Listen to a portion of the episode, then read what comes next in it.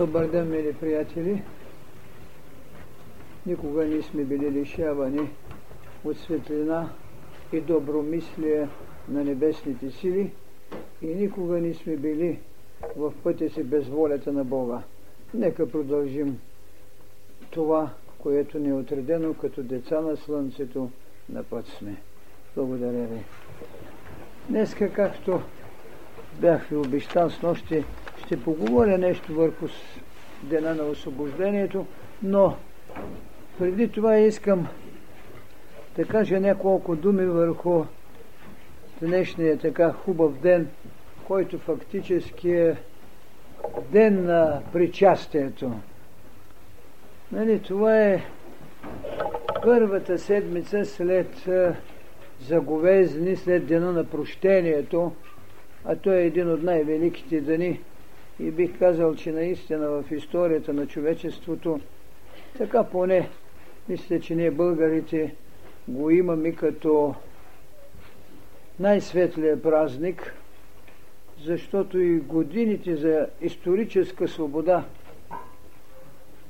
са го налагали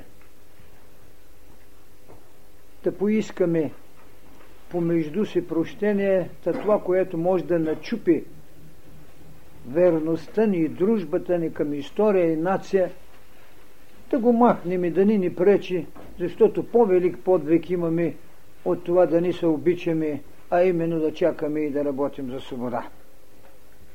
А какво е прощението? Ми то е освобождаване. Освобождаване от лоша мисъл, освобождаване от лошо желание, освобождаване от това, което ни унижава. Как сме го казали, защо сме го направили, но идва един ден, в който трябва да сложим огледалото или цедникът, в който трябва да отсъдим това, което сме направили. И той, този ден е свързан винаги с свети Теодор Тирон, както е казано, но за нашата, за нашата българската църква той е свързан с причастието. Искам няколко думи само да кажа върху причастието или за това таинство. То е едно от най-великите таинства. И с лекциите по история на религията си спомняхте, когато говорих, че до сега не е имало религия без таинство причастие. Колкото и да е била първична, колкото и да е била пещерна, както обичат да се изразяват, митологична, тотемна, едно е верно, че тотемът трябва да бъде яден, за да станем единство с Божеството. Така се сублемира и мисля, че никой не е дал по-съвършенен израз от Христос, когато казва, ето, взима хляба ти, казва, това е моето тяло, взима чашата с виното и това е моята кръв. И след това казва тази евхаристийност, тази благодарност, която трябва да имаме, защото приемането на причастието или приемането на което и да е таинство, трябва да притежава три елемента. Единият е действителност, другият действеност и третият елемент е спасение. Когато се едели тотемът, той е действителен – те действително са взимали животното, което са считали за божество и Бог и съответно като жертвопринос, освещаване са го идеали, за да бъдат съприкосновени.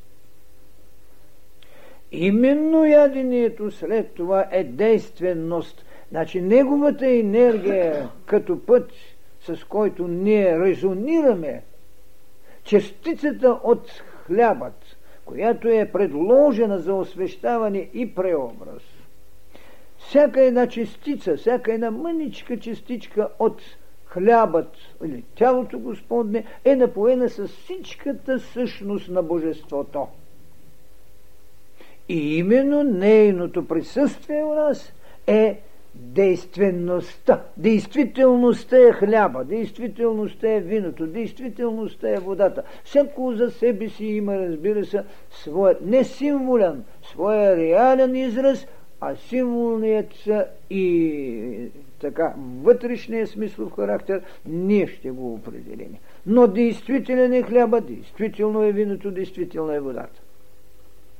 като предложение за освещаването, те стават вече действени, когато ги вземем и когато са осветени. А защо го взимаме? Това е третата същност на таинството. Това е именно спасението. Сега, спасението безспорно, когато е приложено в християнското учение, спасение от грехът, но и в която и да е друга религия, където грехът не предшествува, както при нас първородният грях, но еволюцията съпроводена с съпротивата, която можем да наречем нали, противоречие, това е да бъдем избавени, т.е. получавайки енергията на осветеното, ние безпрепятствено да надмогнем и това е именно третата тайна и смисълът на причастието. Нейният върх е идеята на освобождаването, на спасението. И тогава вече ние в цялост принадлежим към Божеството. Този ден е определен за, от е, нашата църква за ден на истина, на причастието или причащаването, както е старото наименование, което се съпровожда, както знаете, винаги с една прошка, съпровожда се с един пост, с една проверка на всичко, което до минутата, до секундата, когато отидем да вземем светото причастие, сме направили.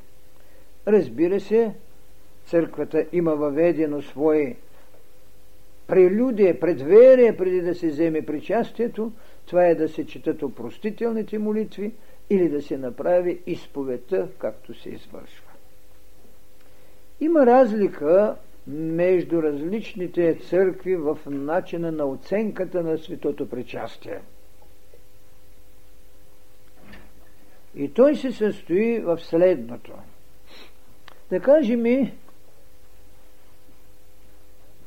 в католическата църква екс опере, както го казват операто, действието е от това, че който ви дава причастието или който извършва самото таинство, той е същественият, защото извършва реално самото таинство и вашата воля може да е изявила съгласие или несъгласие, но щом го приема, т.е. екс операре, щом го приема, самото действие е извършено. Т.е. дошло е действеността и се е получило спасението. Не е необходимо вашата вяра. В противовес на това, някой от, не почти всички, разбира се, от протестантските църковни общини, задължителна е само вярата. Ако вие нямате вяра, не е важно кой го извършва. И тук вече идва голямото различие – че извършването на самото таинство в католическата и в нашата православна църква трябва да се извърши от лице, което е също така получило своето дарение или дарование таинство свещеник. Виждате как се разминават нещата. Там всеки, който може днес да е пастор и си направят съответното служение – Важното е вие да имате вярата и това, което ви даде, да се счете за причастие. А в нашата църква, освен че лицето също трябва да бъде с тайнственост свещеник, защото един дякон, макар че е в иерархията на църквата, не може да прави Евхаристия и не може да дава дай, причастие. Следователно, там вие сте освободени от таинството на свещено служителя, но трябва с вяра да приемете таинството.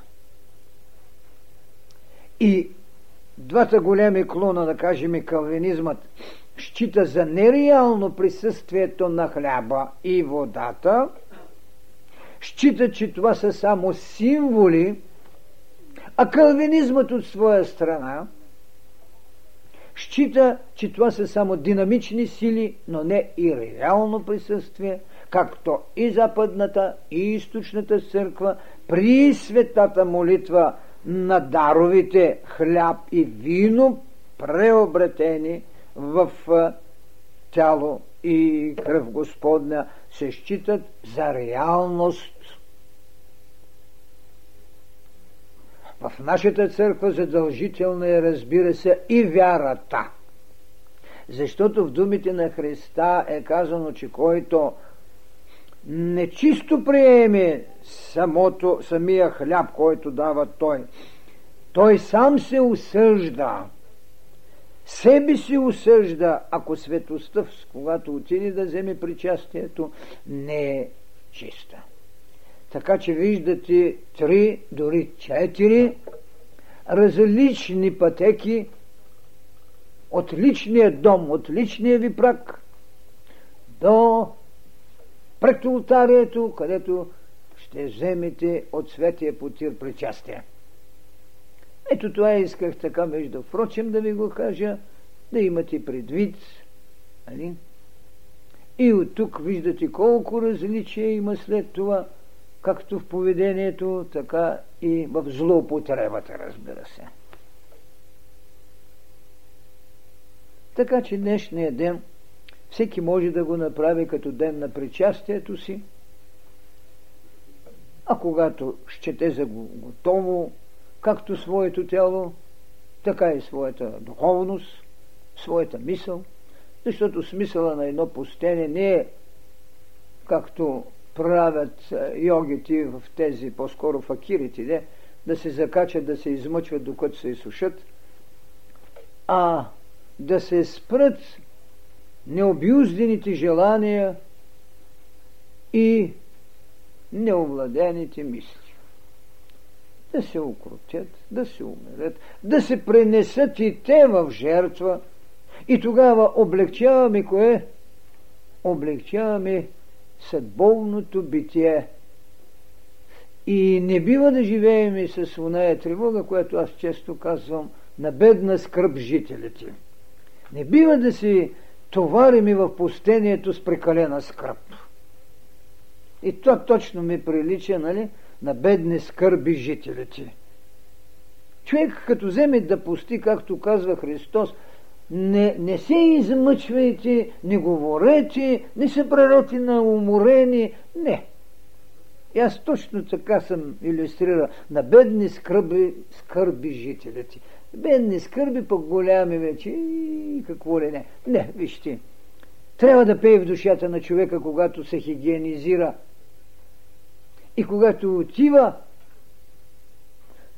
дори до както е казано в Евангелието, дори когато сте стигнали храма и си спомните, че имате нещо неуредено с брат си, върнете се, целунете ръка, поискайте прошка, идете и тогава си вземете светото причастие.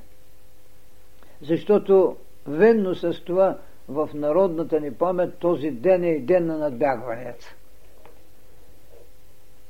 Ден на надбягването. Ако се надбягваме за единствената награда да бъдем все по-достойни за Бога, е, наистина би било нещо хубаво. Да. Питам, сега когато човечеството навлиза в една нова епоха на своето духовно развитие и дава една нова духовна вълна на мъдростта, тайното причастие няма да се сублимира в още по-голяма висота. Безспорно. Безспорно, вижте, Безспорно, че всяка духовна вълна се донася и иерархията на контакта с Божеството. Това е безспорен факт. Нали? И зато и както знаете, още в първите лекции на история на религиите съм казал този тотем, за който всички го отричат и наричат, че е смешно. Нали? И ето ви върховото достижение в учението за любовта, когато вие ще го вземете като хляб и тяло. Кое не е отречено? Не е отречено тялото. Ето тези три фактора, за които говорихме. Действителността не е отречено. Само, че начина на преобразяването, ето го виждате, изведено е, това е, този хляб е моето тяло. А след това поставено вече в съдът на освещението, този същия хляб е това, което той е искал. Значи какво? Енергиите започват да преминават вместо от самата реалност да вземете енергията, вие приемате вече като даденост, това, което ние говориме.